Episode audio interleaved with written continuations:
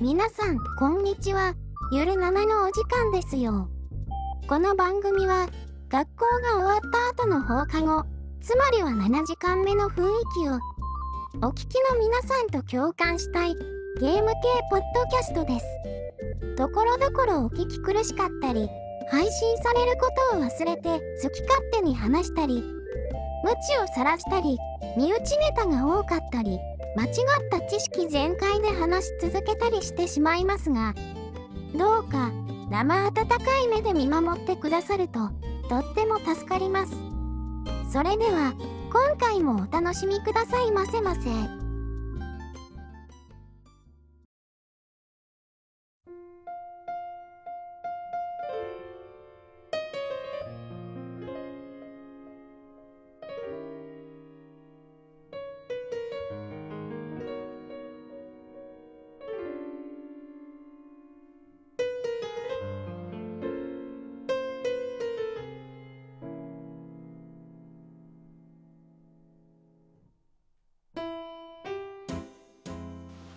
はい。そんなわけで、今回あの、好きなゲームジャンルのお話でございます。なんか、どうっすかねはい。その なんかもう、まあ、適当に好きなゲームジャンルの話をしてるうちに雑談になると思うんですけど。うん。いや、もう好きなゲームジャンル、なんだろうなって、そんなの考えもしないですぐ出てくるんですけど、うん、うん。うんまあ、好きなゲームジャンルってもね、はい。そうですね。やっぱ、私、シミュレーション RPG かなと思うんですよね。ああ、はいはいはいはい。そうっすね。そんなイメージありますね、猫屋さんってうんね。。いや個人的には RPG の方が好きだと思ってたんですけど、うん。じゃあいざどんなゲームやってるかって話をしてたら、意外とこうシミュレーション RPG の方が出てくるんですよね。でもあれじゃないですか RPG 出てくるってなんか我々の世代って RPG 全盛期だじゃないですかあ、そうそう、そうですよ。黄金時代というかうん。なんかやってて当たり前的な部分もやっぱりあるからじゃないですかね違うのいや、そうかもしれないですね。ねあの90年代のね黄金期でしたかうらねんうん。多分今のこのオンラインでゲームをするっていう環境が整っている人たちからしたら、うん、もうそれこそ FPS、TPS、でしょうね今そうでしょうねシューティングゲームですよね。 APEX とかフォートナイトとかねそうまあスプラトゥーンもそうですかうん。もうだって、職場で若い子がゲームをやってるって聞いた時に、うんうんあ、女の子ですけど、はいはい女の子たちが言ってるのも、大体その、ガンシューティング系ですよね。ああやっぱそうなんですねそう。まあ、その当時はまだ ABEX とかなかったから、コールオブ、でも、コールオブデューティーとかやってるんですよ。女性がそう、20代前半の。どういうあれでそれに入るんですかね彼氏の影響とかってわけでもないですもんねきっとねああ、父親の影響が強かったみたいですよね。ええそれもそれで不思議な話ですねなんかねそう。親がやってるのをとかって言ってましたね。えいくつぐらいのですか二十二十歳より上ですよねさすがにねいい、あれ、今だったらいくつになってるんだろう。当時話をしてたのが、それこそ6、7年前ぐらいで、うんその子は21歳とかですかね。じゃあ30手前ぐらいですかそうですね。でもう一人の子も当時で24歳とかだと思うんで、じゃあ親世代っても50代とかそんなもんですよね多分ねはへえなんか不思議な感じですねい。そうですよ。で、今は、ここ数年で話を聞いてる子たちもやっぱりこう、FPS 多いみたいですよね。 まあ今はなんかそんな感じはしますけどね、うんうん。はそうなんだ。はあ。 い。そう。だからちょうどあの、あれですよね、ペルソナ5が出た当時、うん。ペルソナ5を進めたら、うん。初めてやった RPG がペルソナ5でドハマりしてっていう話を。ああ、またいいチョイスをしましたね。 いやいや、もうちょうどよかったんですよ、その時。手元にペースの5があって。いや、本当ですね。そういえばこの間あのロイヤル PS5 版にアップグレードしましたね私やおっぱ綺麗っすー、ねもうんう、やったんですかちょっとだけ序盤だけもうノードがないのが素晴らしいなっていうさすがにノードなくてあそうですよねもう画質も昔のよりやっぱずっと綺麗になってますからまあさすがにはいはい。 PS4 版のロイヤルがどんなだったかあんまり覚えてはいないんですけど今となってははいはでい。もまあ単体で見て全然不満ないぐらいに綺麗になってて早いんであこれは素晴らしいなっていう私はあの、え Xbox ゲームパス、ゲームパスの方はで、うんダウン、事前ダウンロードをほらできるじゃないですか。やっといたから、うんもう配信日になってすぐ始めたんですけど、おおはいはいはい多分なんかダウンロードが良くなかったのか、通信環境がなんか良くなかったのかわかんなくて、たびたびエラーが起きてたんですよ。ああダウンロードエラーはいはい。うんで、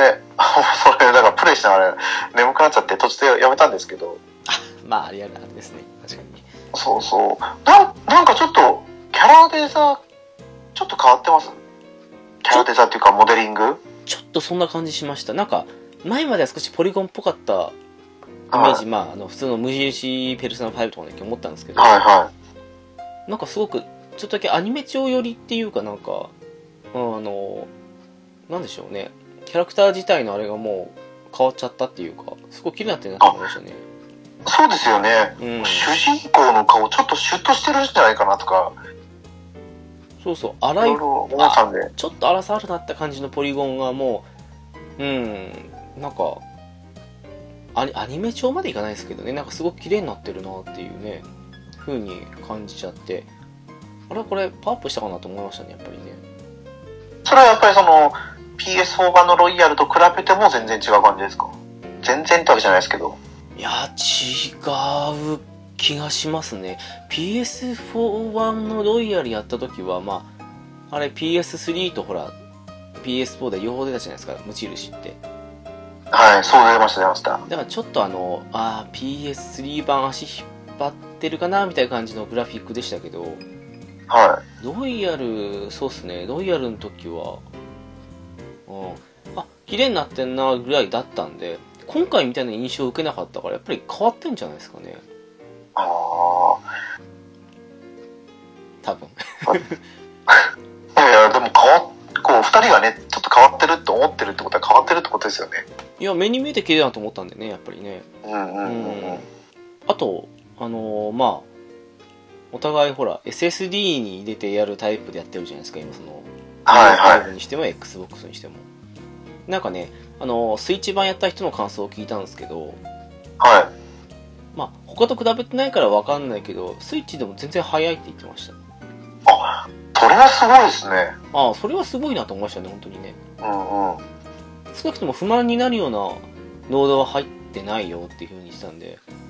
あじゃあねあの携帯モードできるってことを考えたらなかなかいいじゃないかと思いましたねいや、もう、そもそもね、その、遜色なく読み込みがある、できてるってことだけでも違いますからね。うんまあ人気作品なんであのロード時間こんなもんだよって検証動画を上げる人いるかもしれないですけどはでもまあ知り合いが言うには全然うんまあその人自体は無印のえっ、とね記憶が確かなら PS3 版やってた人だと思うんで、い。はいはい。まあそれから比べたらなのかどうかわかんないですけどとりあえず早いとは言ってたんでああ、まあ、そこと比べたらもう運命の差ですよね。お世辞にも早いといなかったですもんね特にあうのん日をまたいた時そうそうそうそう。 1分ぐらいは待ったイメージありますからねうん、あの音楽聴きながらのんびり待ってたからまああれはあれで嫌いじゃなかったんですけどうんそこを楽しめたからそんなに気にはならなかったですよね。うんただ今もうほとんどねノーウェイトで次に行きますからね 余韻も何もあったもんじゃないぐらいの速さでねそうそう。いや、PS5 は早いんですよ。うんあエルあデンリングの時も検証してたじゃないですか。そうだそうでしたねそういえばねそうそう。もしかしたらそうかもしれないですね PS5 の方が早いかもしれないですね別にあの日またいた時とかも本当うん0.5秒も待たずにっていうかもう次の瞬間に切り替わった瞬間にはもう次の日だったんでまあ本当に早いなと思ったんでもしかしたらそれあるかもしれないですそう。まあ、ゲームパスがもうそんなね、苦じゃない、苦じゃないっていうか、まあ、アロードそんな長いかなとか思ったりもしなかったですからね。うんだからやっぱり次世代機ですよねさすがにねうん。ていうかね、ゲームパスに来るかって感じですよね。まあ元自体はもうね何年前まあ結構前になりますからねとはいえですけどペルソナ5自体は2017年ですか ?2018 年。まあ56年は経ってんじゃないですかねそうですよね。うんんロイヤルが、ロイヤルでもそれなりに経ってんじゃないですか確かもうそんな経ってるんでしたっけ確かそのはずだったと思いますようんで、年明けには今度3と4ゴールデンですからね。そうっすねどっちも追加入った方でしたね特に3なんてあの PSP 版でしかできなかったからでかいんじゃないですか女主人公やめて女主人公もいるんですかああそうそうそうそうあの PSP 版のやつはねはいいやー、ね、それもゲームパスで来るからできるなと思って。そうっすねうーんまあただちょっとスイッチで買おうかなって一瞬思ったりもししましたけどね4を少しやりたいんでまたはいはい。うんまあビータ版もあるからなとは思うんですけど 4ゴールデンはねいやー、でも、まあ、スイッチでできたらすごいいいですよね。いいですねあの辺はなんかうんやったことない人に勧めるにはいいからなんかね周りとかで持ってない人に勧めるにもいいですからねちょうどねスイッチでねはいはい。にしても、4はすごいですね。うん PS2 で出て、ビータで出て、ねえまあスチームで出ましたしね CM でも出ましたもんね。3とかにはいか最後いかなかったんでしたっけ3どうでしたっけねか、4ではいかなかったですもんね。そうかそうか。うんで、また今回もですもんね。まあこのままの勢いで6まであのね話題が尽きないまま行ってほしいですけど多分まだかかるんだろうなって感じがしますねいや、でも、そこまで構想、考えてはいるんじゃないですかね。まああんだけね売れて今人気作品ですからねでも4から5まではやっぱ10年ぐらい経ちました、まあ近いぐらい経ちましたよね長かったですねそうですよね。 4引っ張りすぎましたもんねあ、そうそう。あの、ロイヤルには普通に4のキャラクターとかも出てくるんですよね。あれそうでしたっけあえっと、なんか、ああーまあ序盤にねニセチのあのポスター貼ってありましたねそれはねそう、あとジュネスの音楽が流れたりとか。ああはいはいはいはいあとあれかあの直ネットとかね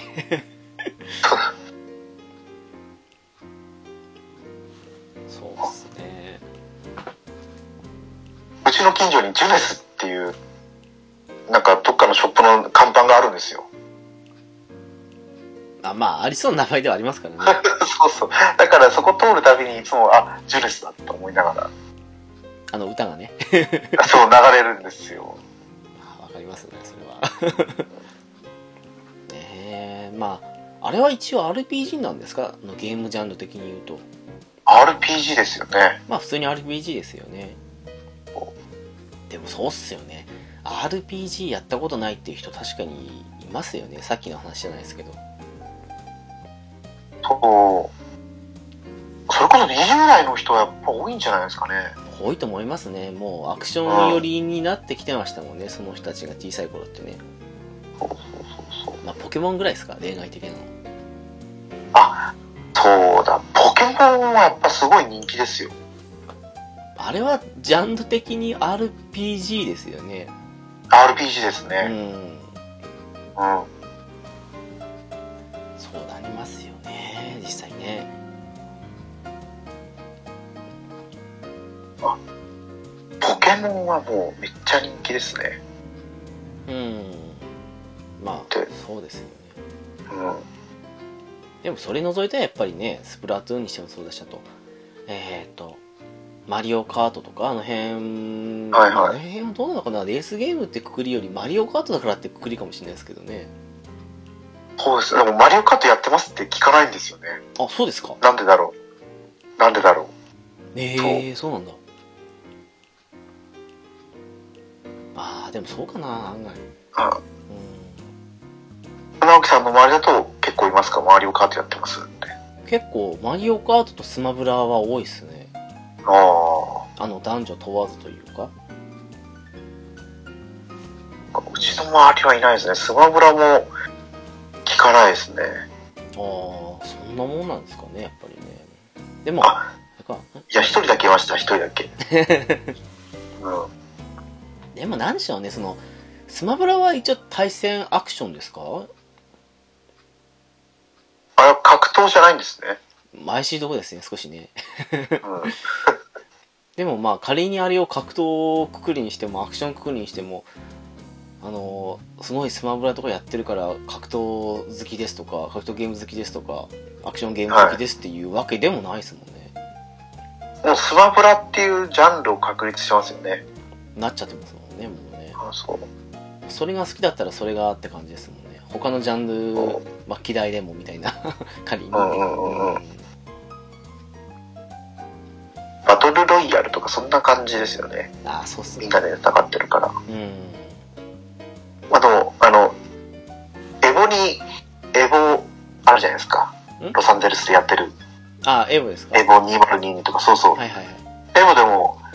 あの、スプラトゥーンは、スプラトゥーンじゃなかった、スマブラあるから、そっか、一応格闘ジャンルかな、あなたは思ってはいるんですけどね。ああそっか私大体ストリートファイターしか見ないですからね 私はなんかな、あれ、ドラゴンボールと、ああそうだあれもやってますもんねそうだねうんと、ストリートファイター。まあ基本的にストリートファイターですよね。ああね気になる選手が出てたら、他のジャンルも見ますけど、ーうんでもそうっすね私大体ストリートファイターだと鉄拳勢ぐらいしかしないですねうんうんまああとまああれかエクストリームバーサスは私好きなんでまあよく見ますけどはいはあれはもう国内大会だけですからねそうっすねでもなんかちょっと今出たんであれですけどあのストリートファイター6少し楽しみですねい。あ、なんか自分のキャラクターを作れるってやつですか。なんかワールドツアー的なやつでしたっけそうそう。ちゃんと見てはいないですけどねなんかあと何でしたっけあれえっとワンボタンで簡単にコンボにつなげられるようなのがなんか初心者用に追加されるとかあったみたいですねなんかねそれは大きいですね。でかいですねただまあ有効な場面で有効な技が出るわけでもなさそうだからやっぱりその辺でうまく区別化というか差別化してるのかなっていうまあ、上級、それはもう上級者と同じようにコンボがワンボタンで出てたらもうまあねそうっすねだからやっぱりね感じですもんね。より有効なようになったらやっぱり指導であった方がいいけどみたいなとりあえずうんうん。そこでつなげられるだけ、まあ何でもいいからつなげたいって人にはいいのかな、みたいな感じの、まあ勝手にそう思ってるんですけど、多分そういうボタンなんじゃないかと思うんですけどね。あ、それもそれであるじゃないと思いますね。そう。それこそ私たちも、RPG もそうですけど、格闘ゲーム全盛期ですよね。そうですよ。格闘ゲーム全盛期ですよ。うん。もう大好きでしたからね、格闘ゲームね。 90年代のゲーセンっつったら格闘ですもんね。そうでしたね。ほぼほもう、ぼ。スト2系やって、ちょっと席空いてない時とかに他のね、KOF とかガローとかのやつして、うちはひたすら KOF でしたけど、もう、こっちはもうずっとストリートファイターばっかりでしたね。こう、なんか新しい要素が追加されるのはいいけど、もうついていけなくなって途中から。あーでもねなんか格闘ゲームのその新しいシステムに関しては割と毎回好意的に受け止めてたんですよねその辺で、はいはい前になんかで話したかわかんないですけど2000年代付近の RPG のややこしはいはいい追加要素加わったやつはもうほんと見たくもないってぐらい嫌 でああ、それもそうですね。そうそうどの RPG 始めてもあの小難しいそのゲーム専用のシステムとか取られてたんで、はい。説明書見るのも本当鬱陶しかったぐらいなんですけどまああの辺の格闘ゲームに関してはしょっちゅう見てましたねそういうのね酒だ酒だとかね RPG ですね。うん。あの頃の RPG って本当になんかもう、どんだけ挑戦するんだっていうぐらい、いろんなシステムやってましたよね。いやーめんどくさかったっすよねうん。もう覚えきれないしなんだかなーって感じのが多くてだから無難に昔から知ってるドラクエとかに逃げたりとかあと何それこそアクションゲームに逃げたりとかしてたんですけど2000年代あたりはねはいはい。そうですよ。でも、あの、コマンド式の RPG が、そう、日本独特なものだって思ってなかったですよね、ちっちゃい頃は。ああそうっすねドラクエとかそのせいもあったのかあんまり流行らなかったっていうのはありますからねで、海外で言ったら、その、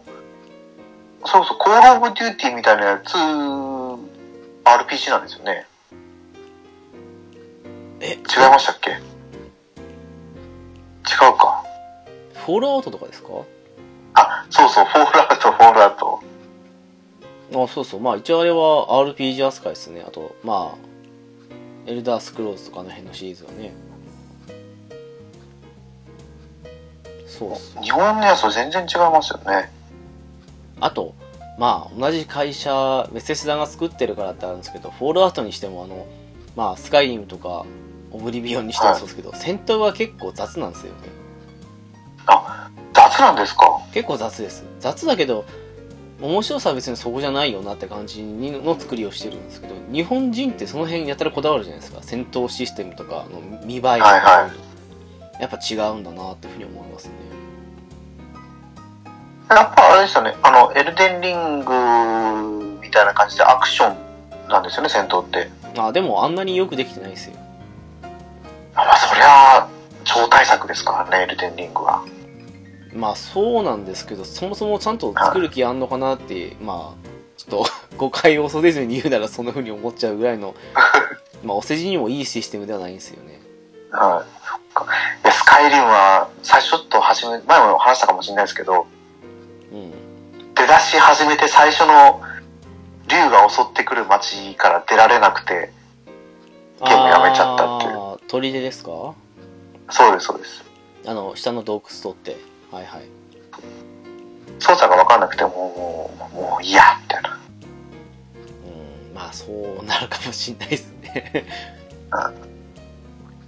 まああの辺改善するモッドとかもねあのやっとモッド回復したんでは使えるようになったんでその辺あるといいんですけどねただあの辺ねもっと調べてアルファベットで打ち込んで全部入れてくって作業を嫌いな人からするとやっぱそややる気にならないんだろうなと思いますねい。あーでも、それをやりきると、ゲームが快適になるんだったら頑張れますけどね。いや、めちゃくちゃ違いますよ、やっぱり。快適さも。あうん。違うんすけどね。でも、そうそうそう。あの辺のアクション要素あるやつでもやっぱ RPG 扱いですからね、向こうはね。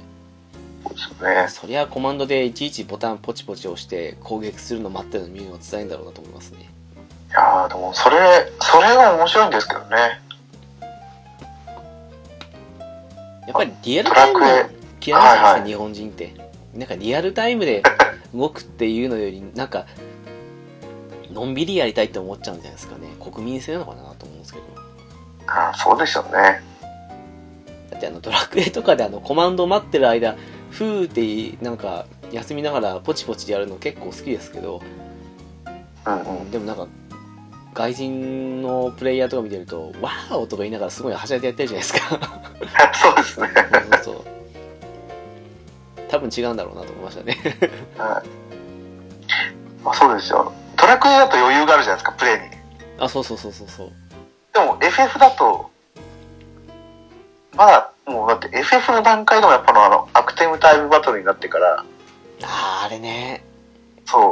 こっちが攻撃とか選択しないと敵がどんどん攻撃してくるから、私は大っ嫌いなんですよは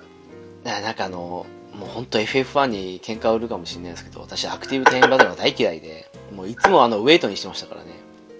そうだったんですね。そうです、そうです。あの、何でしたっけ ?FF4 の、えっと、オーディン戦かなはいはい。あの丸ボタン押しっぱなしであの、リディアでサンダラをかけまく、使使いまくって倒すっていう感じの時に、カウントがそんな風にしないとどんどんどんどん進んでいくのが本当苦でしかなくて。はいはいはいはい。もうあの辺とかもそうなんですけどもうとにかくそれが嫌でいや別にこっちのターンやろみたいな感じで思っちゃうんですよねはまあ私は昔からドラクエ派なんですけど い。とか、おオーディン戦もそういうのがあったんですね。オーディン戦か。あの FF4 の時はそうです確かはい。そうそうそうそういやもういや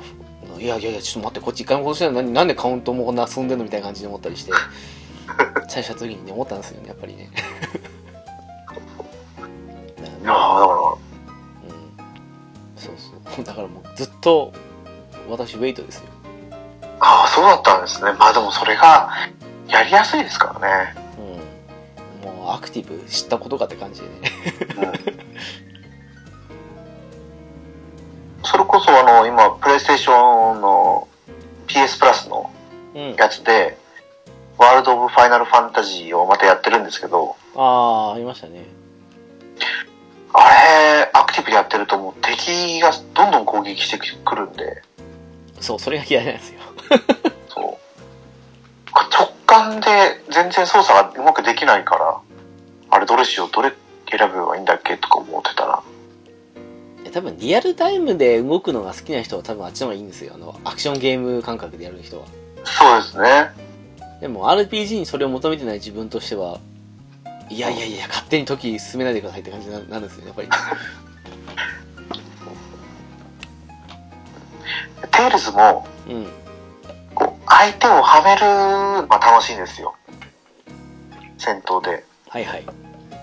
だから最近のテイルズみたいにあの、スーパーアーマーいっぱい使ってくんだよとか思うんですよね。スーパーワン持ちって何のゲームでも嫌われますからね。 そうそうそうそうそう。特にその、アライズのボスキャラなんてもう、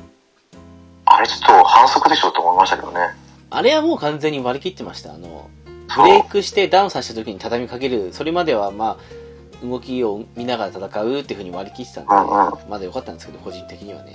でもまあ、嫌な人は嫌ですよね。そう。なんかもう、もう本当にボス戦はイベント戦だなって感じがしましたね。ああ、だからやっぱりあの辺のスーパーアーマーって、うん、さっきのエルデンリングじゃないですけど、はいはい。あの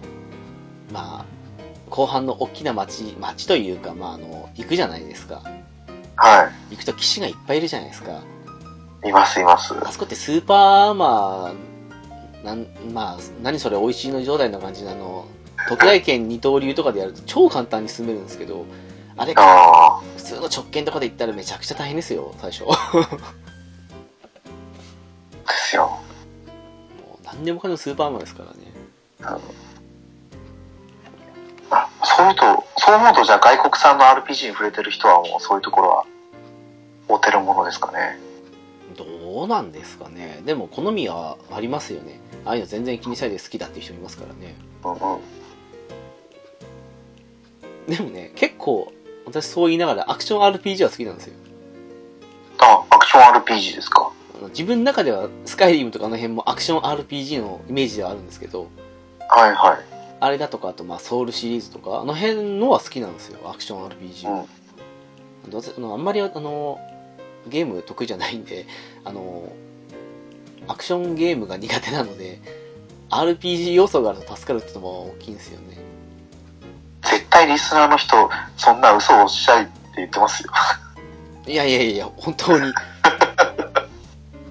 いや、あの、ほら、よく動画勢でいるような、あの、ノーダメージでどのどのボスも倒すみたいな感じのは方いはいのうまさはないんですよ、やっぱり。いやもう、ああいうのはできないですよね。ってなってくると、あの、RPG 要素が欲しいんですよ。うんうんうんうん。あの心に余裕が欲しいんですよねやっぱり なので結構そうあの辺は好きなんですよね小難しい部分をとりあえず殴って解決すればいいかじゃないですけどうんうん。うんであのほら RPG 特有の探索とか収集の楽しみはあるんでで、やってたらこう、明らかに自分が上手になってるってのを実感できますよね。ああまあそれもあるんですけど個人的にはそれを実感しなくてもいいようなシステムがいいなと思っちゃうんですよあのはい、上手はくい。なってなくてもステータスが上がれば勝てるみたいなそれあります、本当に。そうそうそういやもうもちろんモンハンみたいにあこのモンスターの動き慣れてきたなって感じでやってあ上手くなったっていう瞬間味わうのもいいんですけどはい。それよりかはあの割とはっきりとレベル60とか70みたいな感じで数字で表した方が好きだっていうか、はいそんな感じはするんですよねやっぱりねそう思うと、じゃあ、その、エルデンリングとかはもう、まさにって感じですね。まあもうもちろんもちろんもうあのソウルシリーズは大好きですからねソウルシリーズはもう全部同じようなシステムなんですかまあ基本そうっすねまあオープンワールドではないですけどはステージ攻略型と、まあ、一応エリアは決まってるけど自由に行けますよみたいな感じのダークソウルシリーズって感じですからね、い。はい、はい。うんまああとジャンプジャンプができないっていう以外はほぼ同じみたいなもんですよあでも、ジャンプができる、できないって、だいぶ大きくないですか大きいですけど割と慣れたらまああのなんだろう押すボタンが減るんではややこしさは減るかなってあのまああ回避か防御だけでいいじゃないですかジャンプでどうとこうとかって考えなくていいんでい。はそういうとこありますかねでもまあそうっすよアクションゲーム好きなのは、ね、さっきのほら格ゲーはあれだけどこのゲームは好きっていうやつじゃないですけどい。は好きなゲームは多いんですけどアクション自体好きかって言ったらぶっちゃけそんな好きじゃないんですけど、まあ、RPG と組み合わせるとまあけかなり好きっていうかめちゃくちゃ好きになったりとかい。ああ。 RPG 単体で見るともちろん全盛期見てるから好きなんですけど何よりも突出して好きかって言ったらそうでもなかったりって感じで私も猫屋さんじゃないですけどシミュレーション RPG がやっぱ好きなんでうん。うんそれこそ、そうなんだろう、シミュレーション RPG はやっぱりスパロボだったのかなと思いますけどね、最初。あーうちはファイヤーエムブレムとタクティクスオーガっすねはいはいうん。ああ、そうですよね。もっと言うなら伝説のオーガオトルですけどはい。うんまあオーガ系ですね伝説のオーガバトルは全クリしたことなくて。まあでもちょっと制限あるんで難しいですけどねあのねうんローとかカオスとかでねはうんまあ、友達が持ってるのを見てたんですけど、やっぱ、おあれは、私も、その、オーガバトルシリーズが、ね、伝説のオーガバトルを見たからこそ、ハマった作品ではありますよね。うんわかりますわ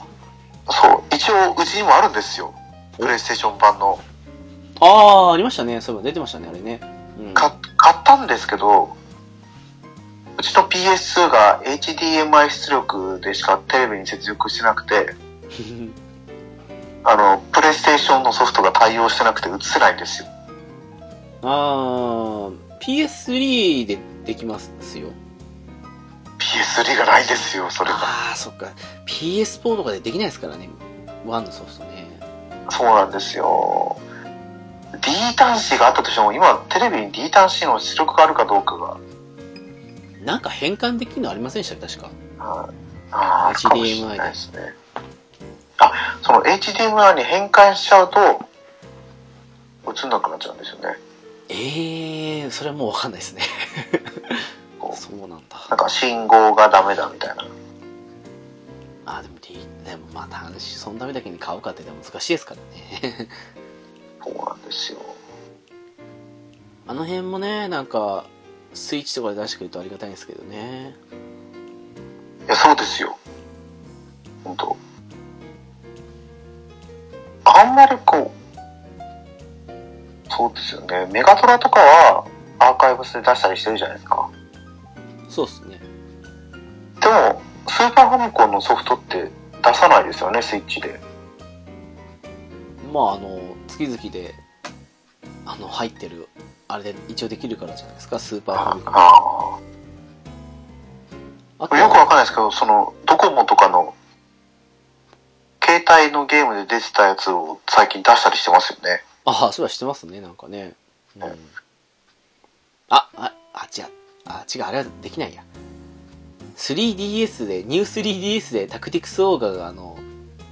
はいはい。ニューバーチャルコンソールでできましたけど、よく見たら、オーガバトルは確かなかったなって、今、そう。なかったはずですよ。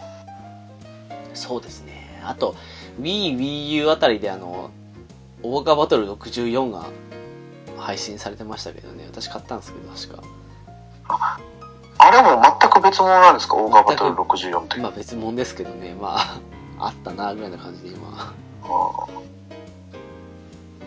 ガバトルね。あ、でもあれだな、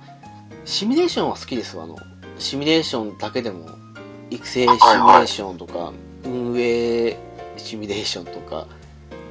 シミュレーション RPG とか、な何が来ても好きですね。あー。あれ、それこそだって、あれですよね、ウルトラ怪獣モンスターファーム。はいはい。あれは育成のシミュレーションですかあまあそうなるんですかねあれどうなんですかね育成シミュレーションなのか育成アドベンチャーなのかまあシミュレーションかな多分あ、一応、人気育成シミュレーションゲームって書いてありあますねじ。ゃあシミュレーションってことにしておきましょう、うん、あれ、直樹さん買ったんですかあ買いましたよあの普通にうん面白いです面白いですけど難易度は割と昔のより簡単かなっていう、いや、まあ、そ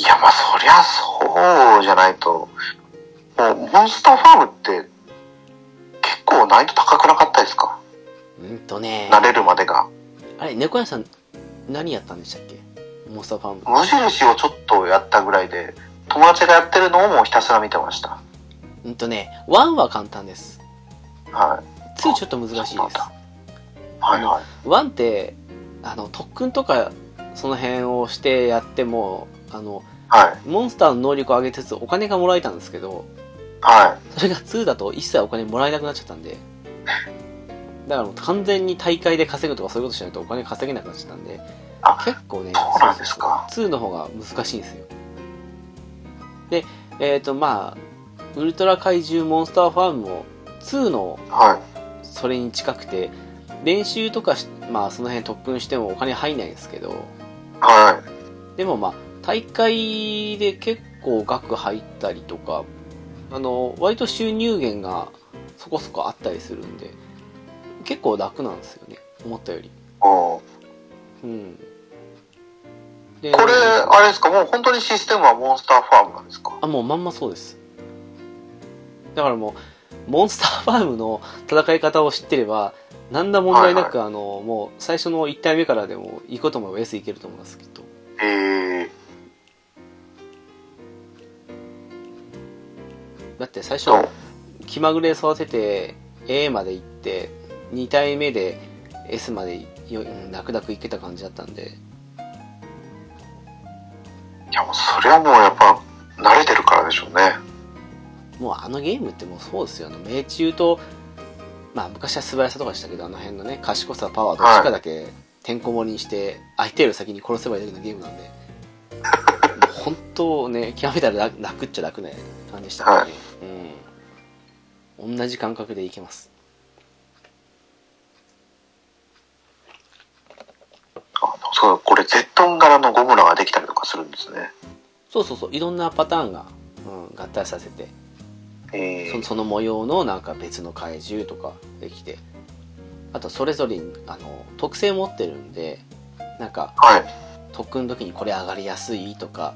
ちょはいっはとい休んだ時により回復しやすいとかなんかはいそはい。れぞれに特性があってでうんまあ1歳とか2歳とかになってくるとその時にまたもう一個その特性をランダムで増やしたりとかできたりとかするんで結構幅広くてやりやすくて面白いなっていうあとそんなにロードも入ったりしないんで快適かなっていうまああのついでなんで最近やったゲームのレビュー的な感じですけどはいはい。やっぱでも、任天堂系のゲームってすごいですよね。ロード短いし。そうっすね SSD というものがなかったら全然早い部類ですよねはあれがあまりにもね、あの、インチキ的に早すぎるぐらいのもんでね。 それがなかったらなんだ不満ないぐらい早いんですけど、スイッチでね。い。そうですよ。それがあるばっかりにもうちょっと速さを求めちゃうんですけど。うんうん。名を知ってしまうと、感じですね。ですよねそうですねまああーあとあれかなあのテキストアドベンチャー好きですね昔からねあ、そう、あれですか。かまいたちとか。あそうそうかまいたちとかをあの辺のサウンドノベルもそうですしあとはい。はいまあ分類で含めんな下着とかあの辺もそうに入ると思うんではい。あの辺はもう昔から好きですねやっぱりねもともと小説読んだりするのは好きなのもあるのかもしれないですけどいや、あれは面白いですよ。うーんいや、私もそれこそ下着まで、そういう系のやつやったことなかったですけど、それがちょっと意外でしたわいやいやいやいや、もう、もう、あの、かまいたちの夜とかって、テレビで CM 放送した時、もう見るからに怖かったじゃないですか。そうだ。あ、まあまあまあ、CM はそうっすね。CM が一番怖いかもしれないですね。で、でも大体そういうのってなんだかまいたちの夜とか、音切りそうとか、そういうのばっかだったから、もうそういうイメージしかなかったんですよ。うん。確かにね。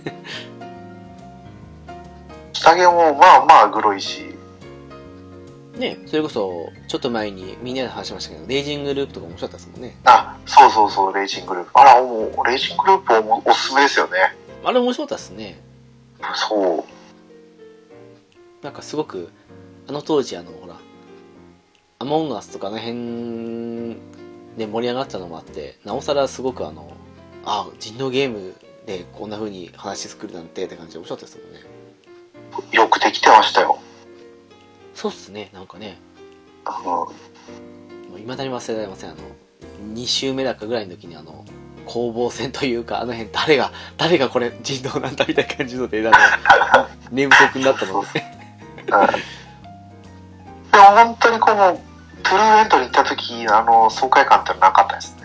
そうですねあれ綺麗にきましたね値段もお手頃でしたしねそ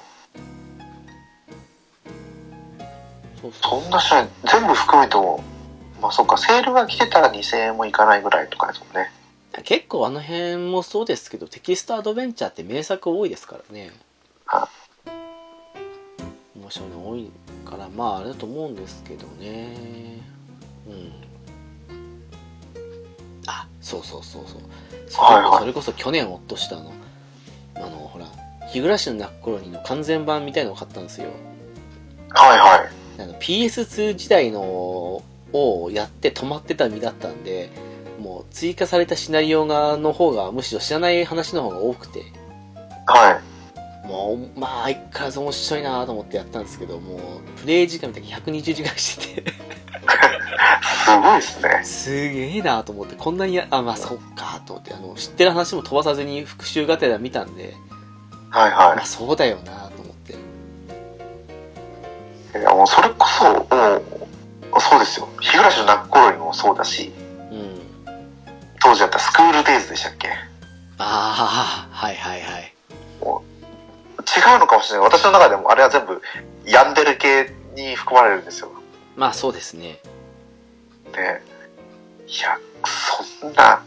グロすぎるでしょ見たことないですよちゃんとちゃんと見たことないのにあそういう印象がもう植え付けられるぐらいなあいやねいやもうあのあのあのシリーズは見ない方がいいですうーんいやでもなんかあのほらなんだろうえっ、とまあアダルト系の18禁系のやつでもそういうアドベンチャーテイストアドベンチャー系の多いですけどはいあそうなんですか多いですけどなんかコンシューマーの日じゃないぐらい話が重たいもんばっかなんでそこで適正適正じゃないや体勢をつけないと 結構きついってのは多いですからねあの辺ねうんはうんと個人的には思いますこれでも結構幅広く好きな人多いですよね日暮まらしとあそうですねまあでもまあ日暮らしに話で言うなら確かにあれは話よくできてましたからねああまあ伏線もそうですけどいろいろねただまああまりにも話が多すぎて初めて見る話も、まあ、さっきも言いましたけど半分ぐらい、はいうん半分、まあ、そうですね半分ぐらいあったんですけど見るとテンションがもう一回最初からなっちゃうんで前回であのすごく最後の方まで盛り上がったって言ってもまた最初からテンション上げていくっていうので少しあのは見るのに、うん、少し躊躇しちゃってやっぱ12年かかっちゃったんですけどねい。ああ、はいはい。でもね、まさか、またこの時代で、日暮らしかと思いましたよ。まあなんかアニメやってましたからね、うんはそうあれは新作アニメだったんですかそれとも、新メイクみたいな感じ作だったはずですよまだ見てないですけどねうんまああのね完全版の方ね PS4 とかスイッチでも今結構安いんでねもうコスパはいいですやっぱり興味がある人は、そうっすね私は絶対触れない、触れない方がい い。触れない方がいい。うん難しいとこですねね。でもなんかそういえばホラーって言えばサイレントヒルが一回あの PT ってはいはい。開発中止になった後にまたね開発的な感じでつい最近なんかトレンドに入ってましたね発表になってましたね。サイレントヒル2でしたっけあ2でしたっけあれなんかそんな名前で出したような。完全的に新作なのかわかんないですけどねあなんかにん日本日本でしたっけなんかあアジア系な感じのふうに見ましたけど違うのかなサイレントヒル。なんだろう、これ。フォル、F、フォルテッシモ。でもまあえまた作るんだっていうふうに思いましたけどねあれはね日本っぽいですね。あそうそうそうそうそうあ日本なのと思っちゃってはいそうあれですよね PS4 が出た当初の頃に体験版で出てたとかでしたっけえその PT ってやつが。あそうそうそうそうあの小島監督が作るっていうんで話題になってでうちの PS3 にも PS3 ですよねあ PS3 かあ PS4 かあ PS4 かでもうあの体験版落としてたんですけどはいつの間にか消えてたっていい。あ、そういうことがあるんですか消えるって。ういやー消した記憶ないんですけどねあでもなんかの初めて消してたのかなそんな配信中止になるなんて思ってもいないけど、はいあの体験版だけやってそうそうそうあれはあのホラー好きの私でも怖いなと思ったんですけどあそうなんですよねだからまああの辺もなんか来るならやりたいなと思うんですけどね、まあ、とにかくホラーが好きなんですよあのまあホラーに含めていいかわかんないですけどバイオハザードとかも好きなんであ。はいはい。あの、2000年前後が一番ガンシューティング系多かったですよね。大型っすねディノクライシスとか。まあそうっすねあの辺でしたね91年9年とかねでしたねでもバイオハザードは強いですね。まだまだ新作出続けますからね。そうっすねでもねバイオそうっすね手軽なのもあるんですけどまあ新作出たら真っ先に買っちゃうのはバイオっすね今やっぱりねあもうちょっとしたらあの8の追加コンテンツも来るんで楽しみだなと思うんですけどねあ。エイトっていつ発売になったんでしたっけ8はえーと去年でしたっけいや去年かなもう1年ぐらいですかあの、ビレッジってやつでしたっけあそうですそうですそうそうそうそうです5月ぐらいだったと思うんですけど確かそういやーまあでも追加コンテンツが来るの結構間が空くんですねそうまあうんまあそんなもんかなって思いますけどね大体ねあと来年にあの4のリメイク的な感じで RE4 出ますからねあれはもうもうそういうブランドなんですね RE だと思いますよあのはい海外のレジデントイービルのそのまま貸し直しだと思うんですけどはいはいあもう4は即予約してもう今バイオってだけに飛びつきますからね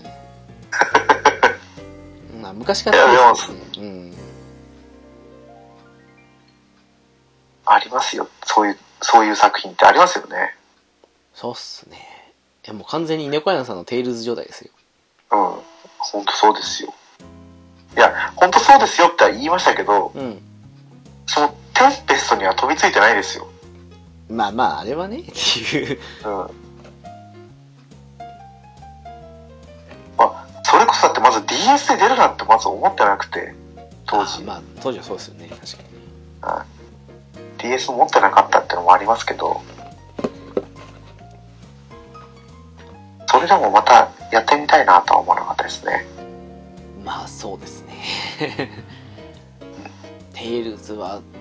やっぱりちょっと、どんどん熱が冷めちゃいましたけど、また PS3 あたり出たあたりで、熱がぐんと上がって、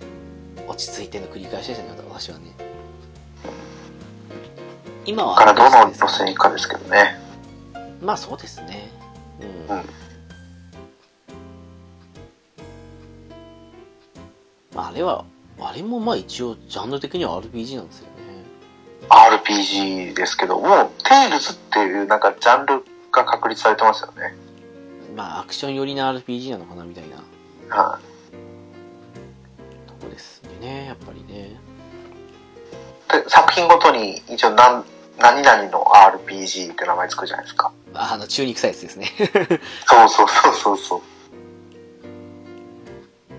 もう、もうさすがにどんな名前だったか忘れちゃいましたけど、そうですね、もうまるであの辺は見もしないですね。 それこそ、あらゆるは何だったのかさ、もう覚えてないですわ。あ 覚えてないです、まるっきり。でも、ね、高校生の頃、あの頃はもうその、何々の RPG って名前が発表された段階で、内容を想像するのが楽しかったんですけどね。やっぱ時期ってありますからね。あります、あります。いや、でももなうんか中二心をくすぐりましたよ。でもなんかバンダイナムコになったから質が落ちた感じはやっぱ否めないですよねあ、まあ、そうですね。そうですねやっぱバンダイはいけないですねうん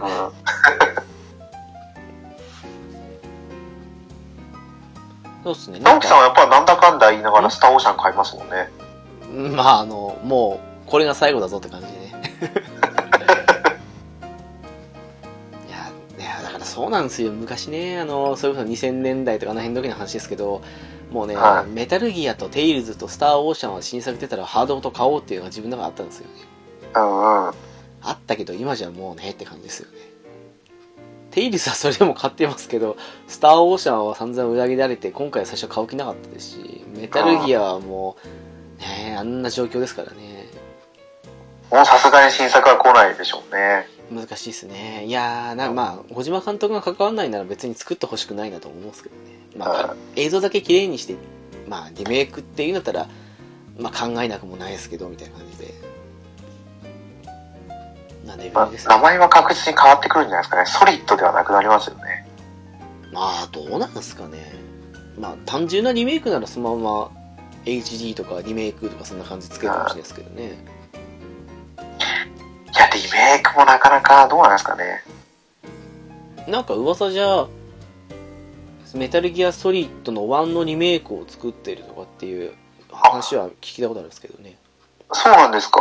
いや本当かどうか知らないですけどほらあの PS5 版のデモンズとかのリメイク手掛けた会社がまあはい。作ってるみたいな感じのを見たことありますけど記事でああ。わかんないですけどねまあうーんデモンズの時もオリジナルの要素良くも悪くもそのまま、まあ、昔のシステムのままで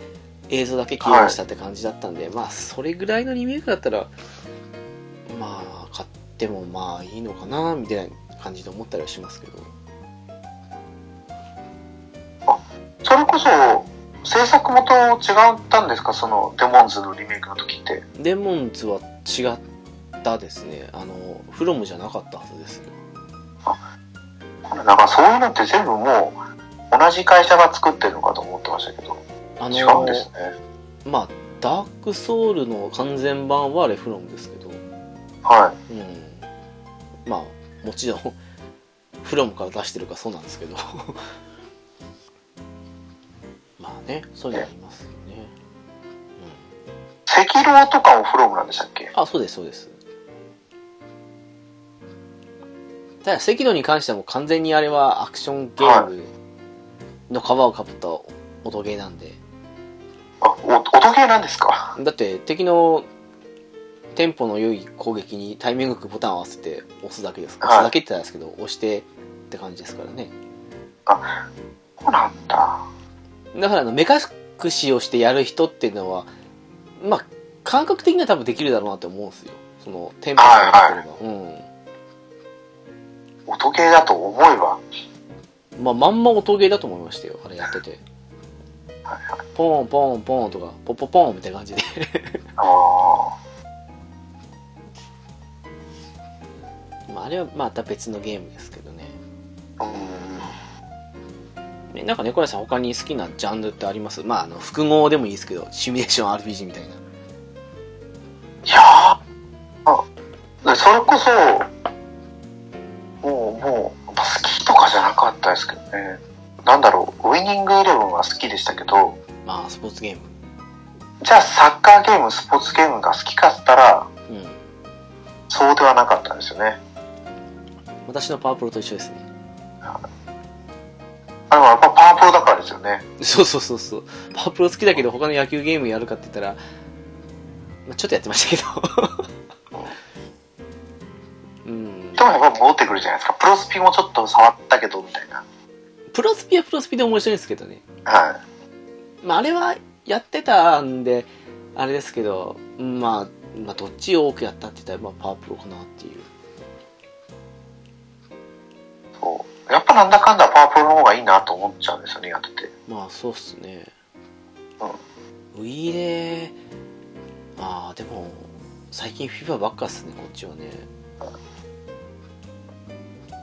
まああの辺好みですけどね完全にねそうですね。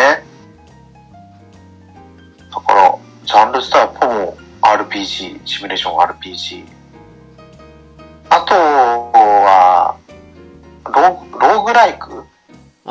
あダンあダンジョン探索型の。面白いっすよねただ、 そうあんまりこう、縛りが強いの得意じゃないんで、うんあの試練とか、チョコボの不審ダンジョンとかで、あの、このダンジョンはレベル上限いくつまでとか、ああはいはいあの、バッドステータスがついた状態で始まりますとかっていうのは、ご勘弁してくださいって感じですね。ああまりにもなんかあの条件がありすぎるとってことですかはい。そうです、そうです。自分には無理だって、もうすぐ諦めてしまいます。ああでもまあそうかあのレベルが1に戻るのとかって特に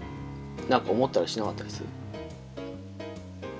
始めた時はなんで一に戻るんだろうとは思いましたけど、うやっぱ思いましたよねん。そうそうそうまあでも、あれはあれですよね。ダンジョンも毎回毎回作り直しされられるし、そうですねリセットされるからこそ何回でもやろうかなと思うんですよね。そうなんですよね今にして思うとそうなんですよねうん。だって最初食わず嫌いで、まあ、あのレベルが1になって無駄になると思っちゃってたんでそうそうそうそう。やっぱり、うん、だってあれって装備とかね持ち帰ったりとかその辺があとまあプレイ経験とかその辺がねやっぱ糧になるあれだしまああれモンハンとかもそうですけどねその辺でレベルアップだけが面白さのあれじゃないんだよって意味分かればまああれなんですけどねはうんでも私もノーグライク死ぬほどやりましたけどい。はい。それでも一番好きなのってトルネコなんですよねああの試練も散々やって好きなんですけどどっちかっていうと自分の中じゃあのトルネコの代わりに試練をやってるって感じなんであるんだったら試練じゃなくてトルネコやりたいって感じなんですよねあ。はいはい。そう。私もトルネコはやったことなくて。ああそうなんですかだからやってみたいと思うんですけど、もあれスーパーうみたい全な然新作来ないじゃないですか。まとまってますね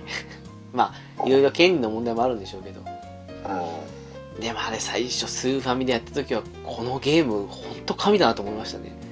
ああ、それはもう無印の段階であそうですそうですもうあのもうこの完成度なんだろうと思いましたもうスーファミの1作目本当不思議のダンジョンシリーズの1作目でもすごいですよね。本当にあの、ドラクエ4の設定をまんま落とし込んでるじゃないですか。まあそうっすねって馴染みのあるドラクエ関連じゃないですか、やっぱりまあ根本的にドラクエが好きなのもあるんだと思うんですけどだから試練も試練で好きなんですけどやっぱりドラクエのモンスターや武器出てきた方がなおさら燃えるなっていうのがあるんでだから同じ理由でタクティクスオーガは、まあ、キャラとかストーリーもまあ好きは好きだしうーんマルチエンディングとかもあって好きなんですけどどっち好きって言ったら私 FF タクティクスの方が好きなんですよやっぱりあの FF の設定とか武器とかし魔法召喚が出てきたりするんで、あそういうのも面白いですよね。うんそれやっぱなっちゃいますねやっぱりねでも FF タクティクスが、ちゃんとまともにやってなかったんですけど、うんなんだろう。こう、固有キャラってああはいはい言えばいいんですかうん固有キャラってそんな多くないんですね、あれ。仲間のですかそうです、そうです。ああまなあまあまあ確かにまあ隠しキャラとかもいますけどねそう。でも、もう最初から、あれじゃないですか。モブキャラ、モブキャラというか、まあそうですねうん言わんとしてることはこれです汎用キャラというか、汎用キャラが主力になってくるから、あー、なんかちょっと思ったのとは違うなとは思いましたけどね。うん、いやそういうところが。あの結局なんだろう基本色があってはい。他のキャラだと汎用キャラだとあの見習い戦士ってところにそれぞれあの、はい固有キャラだと、まあ、固有の例えばえっ、と多分 FFRK とかで見たことあると思うんですけどアグリアさんとホーリーナイトとかあと、はいはい。オールラウンドだと牽制とかみたいのがそのはい。最初のテンプレのその他のキャラが見習い戦士っていう部分にその固有色が来るのでまあ有利っていうところあるんですよそういうところでこうちょっと違いを生み出してるんですね。そうそうだから1周目とか特に何も気にせずにやるんだったら固有キャラだけで固めた方が強いんですけどはい。でももうあの辺のキャラ使うと割と戦闘楽になっちゃうんではい。まあ入れても1人だけとか残りのメンバーは自分のさせたオリジナルキャラで行こうとかそういう縛りプレイが出てくるんですよね自分の中であーそういうところのカスタマイズ性がより楽しさを引き立ててるんですね。そうですねちゃんと育てれば別に汎用キャラでもうんうん。まあもちろんソロゲームですからオンラインゲームとかじゃないんで全然強くなるんですけどねはより便利で分かりやすい強さを発揮するのはまあこういうキャラだけの話なんでい。だから、おー、そうかーっていうのはちょっと、個人的な感想ですね。うんこれに関しては。まあでもやっぱあのシミュレーションゲームが好きなのってあのーはい。なんだろうめちゃくちゃグラフィックがいいとか音声でどうとかっていうなしで文章とあとその展開だけである程度自分の思ったような感じの方向に妄想できるのが面白いんでしょうねきっとね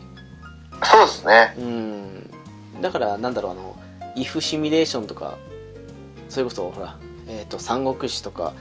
信長はのい野望とかでもいいですけど、本当の歴史とは違った感じの方に持ってったりするのがもしこうだったらこうなんじゃないかって感じで頭の中で思ったりしするのが好きな人からして多分すごくシミュレーションって好きなジャンルなんじゃないかなと思うんですよね。 RPG、普通の RPG って、意外とこうなんかストーリーってぼやっとしてるじゃないですか。うん、なんだろう。いや、ぼやっとしてないんでしょうけど、シミュレーション RPG に比べたらもう本当にぼやっとしてるじゃないですか。ああそうっすかなるほど。そんな気がするんですよね。私逆にシミュレーションの方がぼやっとしてるというか、はっきりしない時あるかなっていうあのあー自分で残りはあの作ってくださいねって感じのイメージを受けたんですよね、なんか1マップごとにちゃんと話があるから、私は好きかなとか思って。あでもシミュレーションもものによりますねその、はなんだろうシミュレーション RPG それこそあの、はいはい。ファイアーエムブレムとかもそうですけどあの辺だとちゃんとストーリーできたりしますけど、はい。まあ、他のなんでしょうまあ、うん、自由度高いのとかだったら本戦はあるけどまあそんなでもないって感じだったらぼやっとしてるかなっていうふうに印象はありますかね、うんうん、ああそっかそっかまあそう思うと最近のトライアングルストラテジーは補足が少なすぎるなっていうのは感じましたからねあーあれは確かに、うえなんだっけチュートリアルじゃないしヘルプじゃないしあの図鑑かなんかかなあのゲーム内のはい。過去に何々がありましたってあれを見ても分かるところと分かんないところありましたね こう、そもそもだってその図鑑がナンバリング全部揃わないっていう。まあはい、ねまあマジかよって思いましたもん。大体こんなかなってね感じだねそうです、そうです。それこそ風化節月もそうだったじゃないですか全シナリオを見て全部の謎を追っても会話とかうん大体、まあちょっとは逃してるだろうけど大体見たよっていうふうにやってもまあ多分こうだろうけどはっきり明かされてないなみたいなのも多かったですからねああ、まあそうですね。うんあの辺ははっきり明かしてもよかったと思ったんですけどねそう言われるとそうだ。どうなんですかね風化節月無双とかあの辺でちゃんとその辺あったりしたんですかねああ、どうなんですかねこ。の辺がまあもうちょっと安くなったらやりたいと思ったんですけどと、風化節月無双も結構値下がりしてきてますよね。そうですねあれ結構ねいい感じに下がってきてますよねは買おうかどうか迷ってモンハンに負けたんですけどい。今年買ってないソフト結構ありますけど、買いたかったソフトもあるんで、うんそれこそ救いに出たディオフィールドクロニクル。あれねちょっと気になってるんですけどね体験版落としちゃってないですよまだあれももうそろそろ2000台に入ってきそうなんで。ああじゃあもしかしたらあれかもしんないですねあのはい机にのセール結構あるんで半額セールとか来るかもしんないですねもしかした来らるかもしれないですよね。まあ焦らずに時間空いてる時にタイミングがあればやりたいですけどねバルキリー・エルシオンなんてもう2キュッパになってましたよあのもう今日ゲオ行ってきたらもう3000切ってましたね ね。ね。びっくりしましたねうん思わず猫原さんに画像送っちゃいましたけどねいやあれもなんかうん惜しい作りだったっていうあのネットの,、はいあのまあ、動画上げてる人いたんでメリットデメリットじゃないですけどまあ良かった点悪い点って感じで上げてるの見たんですけどーはい。問題っていうのが多いけど光るものはあったみたいな感じで書いてましたねやっぱりねうんうんうんうん。アップデートで少し良くなってくれればその頃にやりたいんですけどいややっぱその、昔は RPG が全盛だったじゃないですか。うんさっきも言ってましたけど。で、その時にすごい売れてたバルキリーだからいっぱい生産して仕入れたけど、今の人たちはそんな RPG やんないから売れないとか。あと開発人とのうん。なんだろう温度差もあるかもしれないですねあのえっとまあちょっと前に新た桜大戦出ましたけどはい。あれもアクションゲームに変わっちゃっててであ、そうみたいですよね。そうそうそう時代の流れ的に考えると今アクションとかそっちのノリなのかもしれないですけどはやっぱりファンが望むのとそっちじゃないわけじゃないですかやっぱりい。うんうんうん。バルキリーの新作をうーんまあアクションにしたのは良かったのかどうかっていうところもあったのかもしれないですねもしかしたらねそうですよ。 やっぱり猫屋さんはいは昔のバルキリーの携帯を望んでると思いますし あれです、でも、あの、一個前の新作で言ったら、それこそシミュレーション RPG でしたからね、バルキリーって。 1個前シルメリアでしたっけ2の木えっ、ー、と、いや、えっと、トガビトの剣だったかなあ DS 版のあーなんかあったなやってないなは PSP そう2やって PSP 版のバルキリーやって私それと思ってますからね、い。シルベリアもまんま、ね、ワンの後継作品って感じで。まあシルメリアは結構好きでしたけどねグはラフィックも綺麗だったしい。そうそうそうそう。それこそそれのリメイク出しても良さそうですけどね。まあそうっすねまあそそうっすね1のリメイク出るわけですからねでもなんかあの辺出すとリメイクじゃなくてただの HD リマスターのやつの雰囲気ありますよねそうですね。個人的になんですけどそれはちょっと違うんだよなってなってきますからね、今度。 まあやりに合わせるっていうのもありますけど昔ながらのやつでいいっていうのもあると思うんですけどねやっぱりね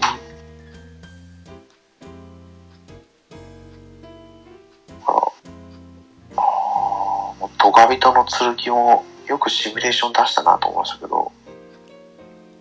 でも結私あれで構も DS の時シミュレーション多かったイメージありますけどね多かったですよね。うんとりあえずシミュレーションで出せみたいな。まあ安く上がったんでしょうねきっとねテイルズだってシミュレーションで出たし、ああはいそう。あれ、幻想水湖でもやってないんですけど、あれはシミュレーション RPG ですかえっと何でしたっけあのカタカナのやつ そう、なんだっけな。タイムクライシスじゃなくて、ディノークライシスじゃなくて、ティア、違うか。ななんかカタカナなんですよ確かにそうそうそうそ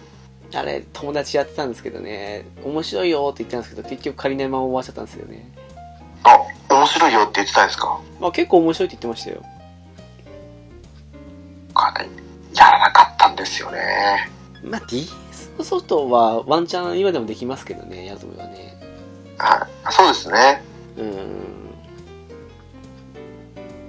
ティアクライシスだそうです。ティアクライシス。そうそうそんな感じのやつですねそうそうそうえーでもそうなんですよね好きなゲームジャンルっていうとそのちょっと話した時もあったんですけどその何々はい RPG とか、そそれさっきとそれこそなんとかシミュレーションみたいな感じでなんか他のものがついたりするのも多かったりとか、はいはい最。初に話したりもしましたけどまあこのジャンルっていうよりこれが好きみたいなね やっぱそういうのが多いんですよねそうですよね。いざ話してみるとうんうんうんうん。RPG だけど、じゃあ何でも RPG だったらいいのかっていうわけじゃないですからね。そうなんですよね RPG かまあでも結構あ何れがかそうっすね確かにそうかもしんないなうん。音ゲーも好きですよ。ああそうなんですか好きだけど、得意ではないし、そんなにやらない。ですね音ゲーね音ゲーいつから嫌い嫌いになったんだですけ どいや嫌嫌になったんだろうな昔本当ビーマに全盛期は大好きだったんですけどねはあそれビーマにゲームボーイはすごいハマったんですけどね。ああビートマニア GB ですかそうです、そうです。ありましたねあとはもう、やっぱプレステとかで出てたやつはもう流れてくるやつが多すぎて、ああまあそうですね最初からいきなりやるのは難しかったですねあれね、当時はポップンミュージックとか、うんで、少ししたらいろいろ出ましたよね。ギターフリックスとか、ドラムマニアとか。うんあの辺は別に全然ななんでだろうな今全然音ゲーはダメになっちゃいましたねですかね。ちょっと自分でも不思議ですけど、うんうん。うん、でも多分今目の前にビートマニアの専用コントラ付きでさあ好きなだけやってくださいって多分少しやりたいと思うんですよきっとはいはい。あったですね。あったらの話ですけどねうんうんだからやっぱりだからそれだから好きだったって感じなのかもしれないですけどねでも、今度発売する、シアトリズムファイナルファンタジーだったっけなはいはいはいは、ちょっと気になってるんですよ。えこの間浦さん言ってたやつですかそうです、そうです。ああえドラクエと FF 両方あるんでしたっけそんな感じの話でしたっけドラクエはまだ一緒には出てこないと思うんですよね。あ FF だけでしたっけなんかあ話半分で聞いたかもしれないですそうなんだえーと、シアトリズムファイナルバーラインって名前だから、ファイナルファンタジーかって言ったらそうでもないですね、名前的にね。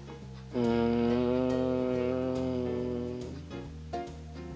一応シアトリズムファイナルファンタジーっていうファイナルファンタジー系と、シアトリズムドラゴンクエストだったかな。一応ドラクエもあるんですねそうです、そうです。で、ダウンロードコンテンツで、サガだったり、なんか言ってましたねなんかそうそう漫画家になるとかってのもねで音楽で音楽の操作でポイント貯めると相手の敵キャラに攻撃して必殺技が出たりとかするんですよ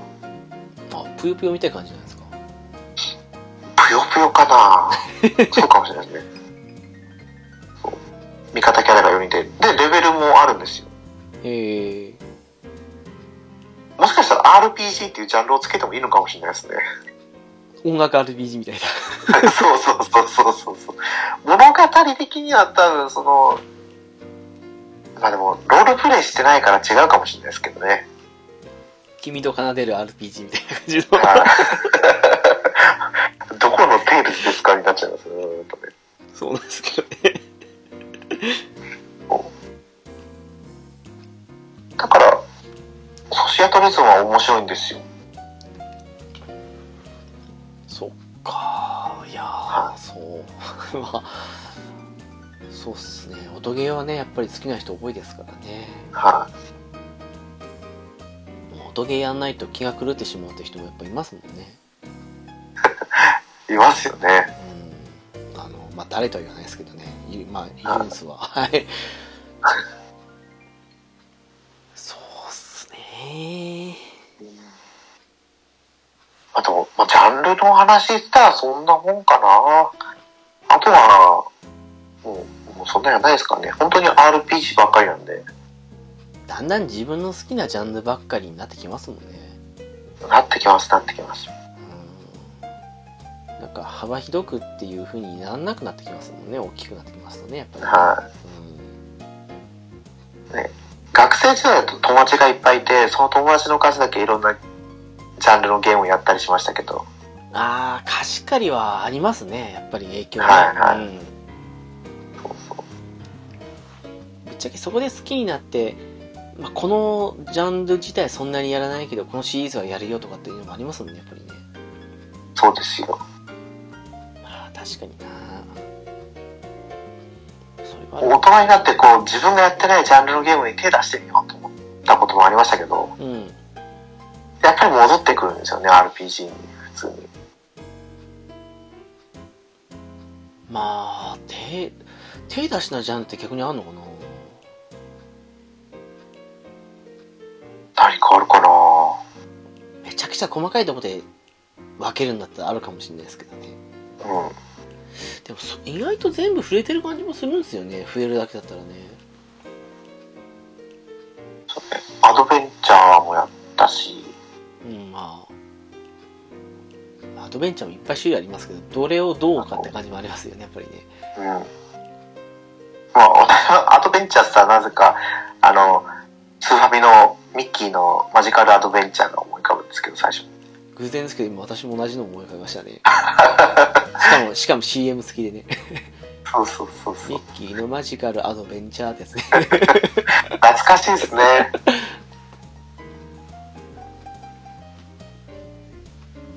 そう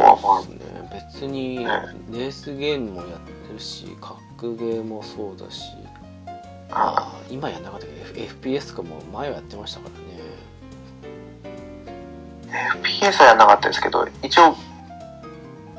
メタルギアソリッド5を私やりましたからね。ああまああれはし何なんですかねあれねシューティングアクションになるんですかじゃないんですなかんともね。難しいねまあ戦略アクションかもしれないですけど なんとも言えないですけどねステルスアクションか一応 ただ2周目もう一回やってみようと思ったんですけどもうダメですねオープニングのところだけで画面用意しちゃってもうダメなんですけあどあはいはいはいああこれあれかなでもそう思うと割と幅広くやってる方なのかもしれないですけどねどうなのかこれ日本工学院のサイトにゲームのジャンル分けがしてありますよなあそんなのなんですかそういや普通にゲームジャンルって調べたら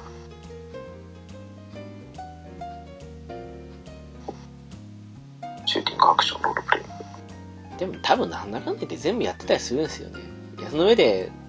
そっから先にやってるかやらないかっていう線引きが始まるのかなまあ食わず嫌いで全く触れないっていう人もいるかもしれないですけどね、あサンドボックス型のゲームはもう全然やらないですねんサンドボックスっていうんですかあのマインクラフトとかあーああれ、ビルダーズやってませんでしたっけはい。ビルダーズはそれこそ1時間ぐらいしか触れてないですね。あ、そうですか。はい。そっかそっか。あれもやり始めたら面白いですけどね。なんかそう言うじゃないですか、私も。もう物を作るのが苦手で。 それを言われると、ビルダーズっていうあれだけあって、何も言えなくなっちまいますけど。そう。まあでも、また触れてみたら面白いかなとは思うんですけどね。まあ、どうなんすかね。まあ、1とかは本当チュートリアルって感じで、初めてやるには分かりやすくてよかったですけどね。はいはい。うんまあ2は割と続編だけあって、基本はあれだけど、まあ1ほどしっかりチュートリアルって感じよりかはもう進んだ感じでしたけど。あ、じゃあ2の方がやっぱりちょっと難易度的には高いですか、1より。高いというか、うーん、まあまあ、でもやれることがなんかいきなり多かったりもしたんで、1の方が割と段階的に踏んでたかなってイメージありますかね。まあ、ビルダーズを知るには1からやった方が分かりやすいよって感じ。まあ、ばっかり、そうっすね。どうなのかな。初めてやるんだったら、1の方が分かりやすかったかもしれないなって今なら思いますけどね。それこそ、あれかな。PS プラスには来てない。あれ来て、来てました。来るんでしたっけ来るっていうだけでしたっけヒーローズ1、2と、ビルダーズまで1、2来てたのかな、確か。そうだそうだ。じゃあやっぱビルダーズ来ますよ。かな多分いやなんか2って次々と島を移ったりって感じでしたけど1ってもうそのステージの条件クリアしたら次のステージ的な感じの流れだったんではいはちょっと流れは違うかなっていううんまあそうっすねい。ゲームパスにも来てますもんね。来てましたねでももうないのかな、1は。いや2だけじゃないですか確か来てたの2だけ来たんでしたっけ2だけだったはずですねそっかそっか。そうかあれサンドボックス系っていうんですねジャンル的にそうだ、ビルダーズは多分目的があるから違うのかもしれないですけど。ああーそっかそっかそっかそっかはい。そうですね、やっぱ目的だった方が日本人的には分かりやすいのかもしれないですね。はうーん。そっかそっか、もうジャンルも単純じゃなくなってきますね。い。もういろいろありますよね。シミュレーションゲームだって、ターン性ストラテジーだったり、リアルタイムストラテジーとか。ああ、そっか、ストラテジーってのもあれですかはら、い確かにね。う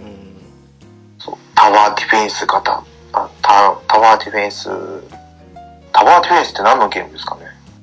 タワーディフェンスは個人的にあんまり好きじゃないですね。まあ、ものによるんですけど。ああや一応記憶の中ではやったことはない部類になると思うんですけどああ、そっかそっか、なるほど。あれですよねアークナイツとかですよねスマホゲーで言うとやってないから分かんないです。あ なのかな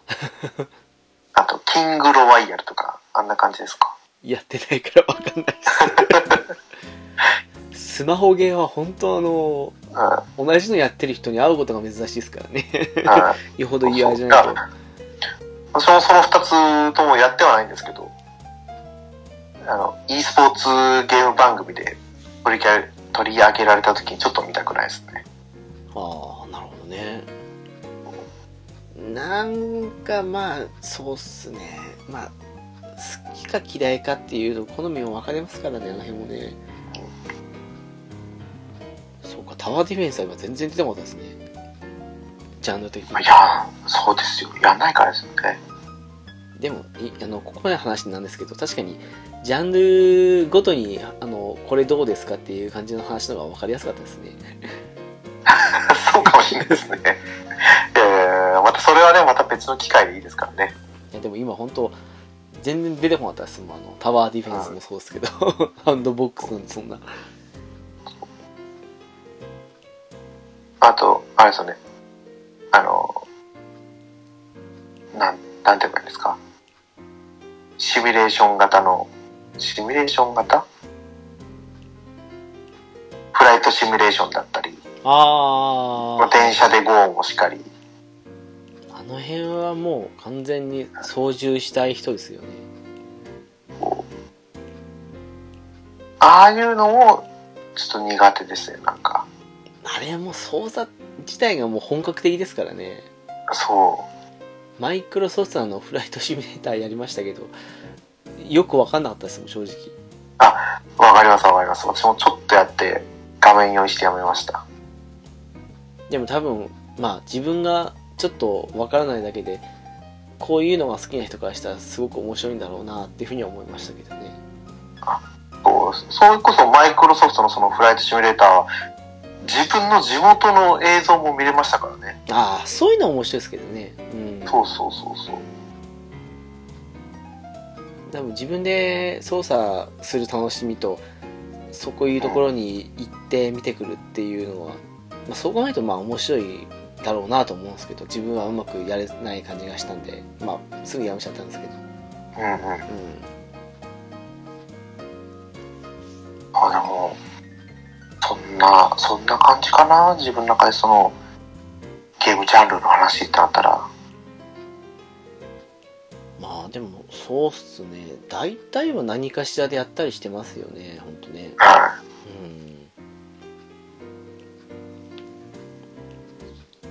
うんまあでもなんかどっちかっていうとオンラインでワイワイやるより一人でそのいろいろこうだったらこうなんじゃないかっていうふうにやったりするのが好きなんでやっぱシミュレーションが好きですねい。うんうん。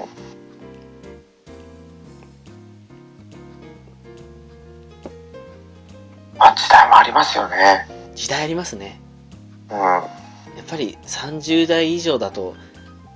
なんだかんだ言いながら RPG って好きな人ほとんど多いと思うんであと、さい本当にこう、最近の人たちって、ゲーム好きですよっていう人すごい増えてるんですけど、うんそういう世代じゃなかったじゃないですか。まあまあそう難しいとこですね今ほどじゃないですねやっぱりね持ってはいたけどみたいなあのうなんだろうなんかスーファミプレステまでは持ってたけどそこで止まったとかそういうの多かったですよねやっぱりねん。うんうん他のものに興味持っちゃったしみたいな感じのいつまでもゲームばかりやってないようは多かったかもしれないですねそうですよね。まあでも、そう、まあ、いつまで自分興味あるんだろうと思ってましたけど、うんいや、まだまだやってると36歳って私は思ってますね。このところ。あーあ思ってました 20代の頃は思ってましたよ。あーなるほど。いや、多分ずっとやるんだろうなとは思ってましたけど、ああ、思いながらもちょっと思ったことがあったっていう。そうです、そうです。ああ、なるほどな。まるで思わないで来たんで、ここまで。はいそっか。それこそ似たような感じだと、ニュース番組とかいつから見るようになるんだろう。絶対見ないよなと思ってたら、うん。いや、見るようになりましたね、ちゃんと普通にね。そうですそんねな。感じの。うん。でも、いつからだろうな。いつからって言われて確かに分かんないですね。どれぐらいかな。でも、10代後半、高校、あ、でもあれかな、なんか、朝とかにほら、学校、高校とかで学校行く前とか、はいはその、朝の、まあ、目覚ましテレビとかの辺でもいいですけど、はいはいテはレい、ビはい見。てて、朝のニュースであのスポーツニュースとか芸能ニュースのついでになんかあった、あーこんなことあるんだみたいな感じになったあたりから徐々に見てたかもしれないですね。当時はなんだろう、親がつけてるから見てるとかってありましたけど、ああ、はいはいはい。でももう今、あ、普通にニュース番組の楽しさって言ったらあれですけど、うん。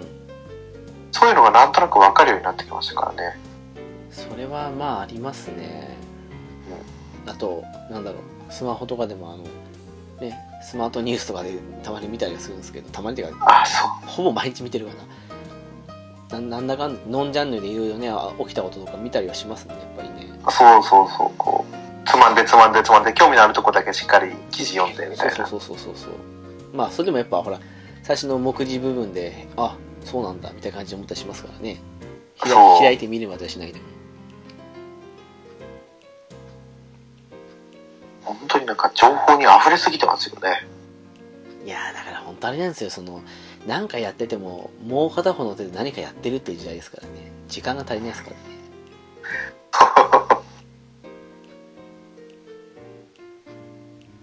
もうゲームも一本の作品にずっとこう集中してる時間もない減ってきたような気がしますねいやーだからねそのなんだろうまだやってるのあんのに別のものを買いたくなるのってやっぱ多分そういうことだと思うんですようんうんこれだけで時間使いたくないっていう 感じの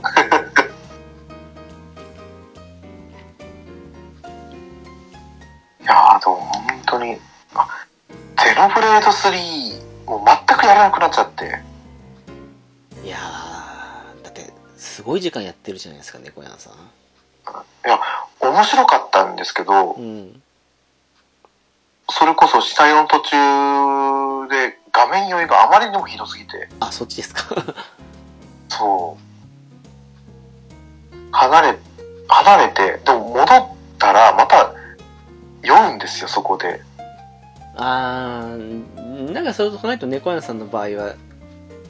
秋以前に用があるかもしれないですよねそうなんですよで離れてると飽きちゃうああはいはいはいまあ多分しばらくしたら戻ると思うんですけどねこっちはもう完全に気持ちの問題ですねなんかずっとこればっかやってるとなんか違うのがやりたくなるっていうかなんか違う刺激が欲しくなるって感じになっちゃいますね対策最近のは長すぎるんですよねそれはありますねでもなんか昔は一本これ終わるまで次のやつに手出さないって感じの時期も結構長かったのにいつの間にかこんなんですからね学生時代はそうでしたけど社会人になってきたらああそうかもしれないですねう何ですかね社会人の方が刺激少ないからですかねんいややっぱ経済力に物を言わせるんですよまあそれもありますね なんでしょうねやっぱ刺激が少ないとかそういうのあるんでしょうねうんいやなんかよく言うじゃないですかそのちびっ子にとっての1年と大人にとっての1年は長さが違うみたいな感じのうんうんうんうんいやなんかあの小さい頃はいろんなもんでも刺激的に見えたけどある程度体験しちゃうとどれもこれもこういうぐらいなもんだろうなって思ってしまうとやっぱ小さい刺激でもいいからいっぱい欲しくなっちゃうんですよねきっとねうんそうですよ。もうまさにそうですよ。でもなんだかんだ言ってちまちまやるにはシミュレーションはいいんですよねあの終わりがある意味でないんでそうですねう。んいや昔からそうっすね結構これ食べ物とかそういうのでも好みって変わりますけどはゲームに関してはそうでもないかなっていう昔からシミュレーションばっか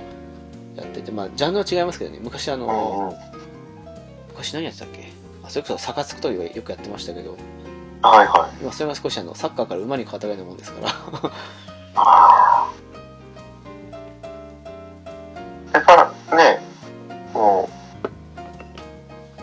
到着点、まあ、妥協すればいくらでも終わりは見えるかもしれないですけどね。そうっすね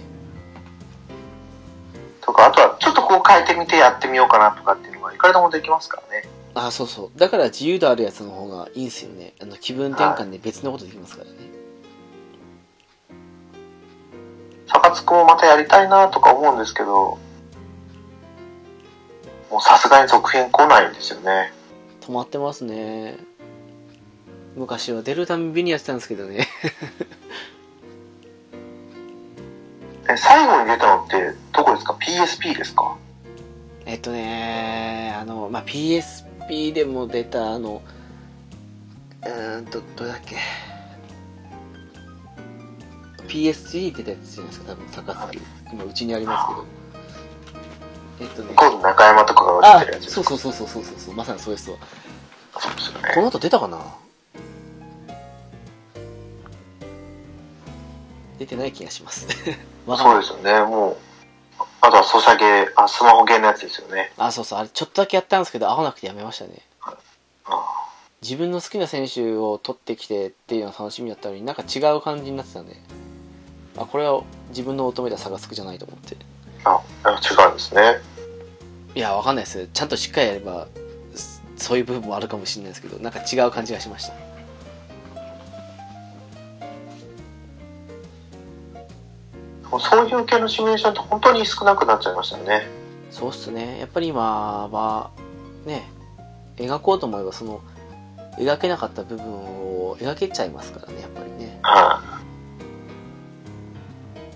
いいと思うんすけどね別にシステムとか濃度時間とか快適にするだけでもいいと思うんすけどやっぱ流行んないんですかねシミュレーションって今い本当になんかこう実体験あのファーミングシミュレーターとかああはいはいそういうのは出るようになりましたけどじゃあザ・コンビニとかああいうのも全くないですよねまああのスマホ系とかであの改良ソフトを出してるのってなんかそんな感じのありますけどねなんかでもなんかそういうのばっかって感じですからね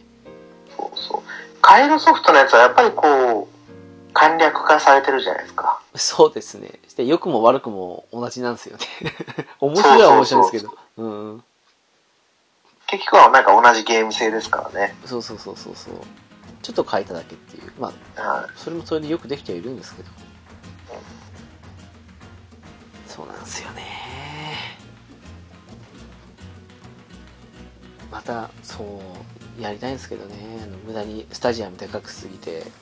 維持費の方が高くなっちゃったわ。そのあんな、あんな日々を送りたいんですけどね。いはいはいはいはいそう思うと海外のやつはまあ出続けてる感じですかね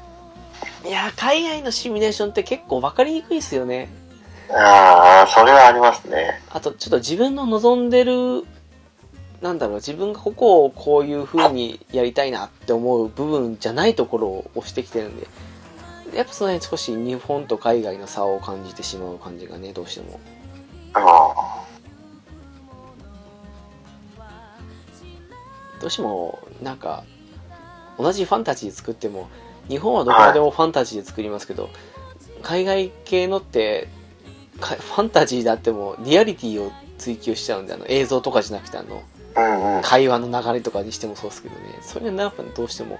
映画だとあんまり気にならないんですけどゲームだと気になっちゃうなっていうもうゲームだからいいじゃないかとか思うんですけどやっぱりそのリアルさがないとって言いますもんね海外の人って、そうなんですよねやっぱその辺国民性なんでしょうねうん、そ合うのは合うんですけどどうもなっていうのもありますからねうですよだからもうあの FF のキャラクターたちがすごい飛び画面上を飛び回るってないですもんねまあそうっすねてうか FF ももうどんどんどんどん中日っぽくなっちゃってなんかやる気が起きなくなっちゃって でも16はちょっと楽しみですけど来年ですかみ来年かなうん多分ちょっとあの辺はねあの見た限りだとなんか久しぶりに楽しめそうなというか期待感ある FF だなって思いましたけど個人的にはどうなるかですねまた15みたいな感じの雰囲気だったら買わなかったんですけど買わないっていうか買う気なかったんですけどはいはういん15もやってないですよねまあ、15は人選ぶんじゃないですかね。なんだかんだ酷評されながらも好きな人は好きって言ってますからね。はいはい私は大嫌いでしたけど。 あ PS コレクションでちょっとやったんですけどねーやっぱりひどいないと面白くないと思いますね。ヒロインいないんですかねまあ、あの、パーティーメンバーにいないっていう意味で。ああ男だけですもんねそうそうそうそう。あれはね、坂口さんが、あの、ひどいを作った方がいい的な感じの言ってるのはその通りだと思ったんですけどね。うんうんただねみんなホストホストだけじゃねうんまあまあそれでもね好きな人はやっぱいてうんまあどうなんですかね でも FF で出したのはいけなかったかもしれないですねやっぱりねあんだけあ何百万本って感じのソースでしたからねやっぱりねそうですねどこの方向に進んでいくんでしょうね FF もうん難しいですねまあでもね6や9が好きな私のそっちの方向の FF にはもう向かわないんだろうなっていうのだけは分かってますああでもなんかし16からはそっちの方の雰囲気を感じたんですけどね個人的にはねちょっとだけあ本当ですかなんかあのノムリッシュ的な感じの匂いはしなかったんでいやそしたらちょっと16は情報を追っかけていいかもしれないですねなんかいや逆にあのセブンリメイクの方がその匂いがプンプンしちゃってはいはいセブン好きだったはずなのになんかうーんって感じになっちゃったんで少しねまあもうものすごい最近の RPG に寄せて作ってましたもんねちょっとねはいここまでお聞きいただき、ありがとうございます。次回のゆるななにもご期待ください。では、お知らせに行きたいと思います。ゆるななはブログを開設しております。ホームページですが、http:// ゆるなな .caesar.net です。7だけ数字ですので、お間違いのないようにお願いします。TwitterID ですが、S アンダーバーは UI です。ハッシュタグは、ゆるななです。ゆるが、ひらがな、なのがカタカナになっていますので、ご注意ください。では、次回も聞いてくださいね。バイバイ。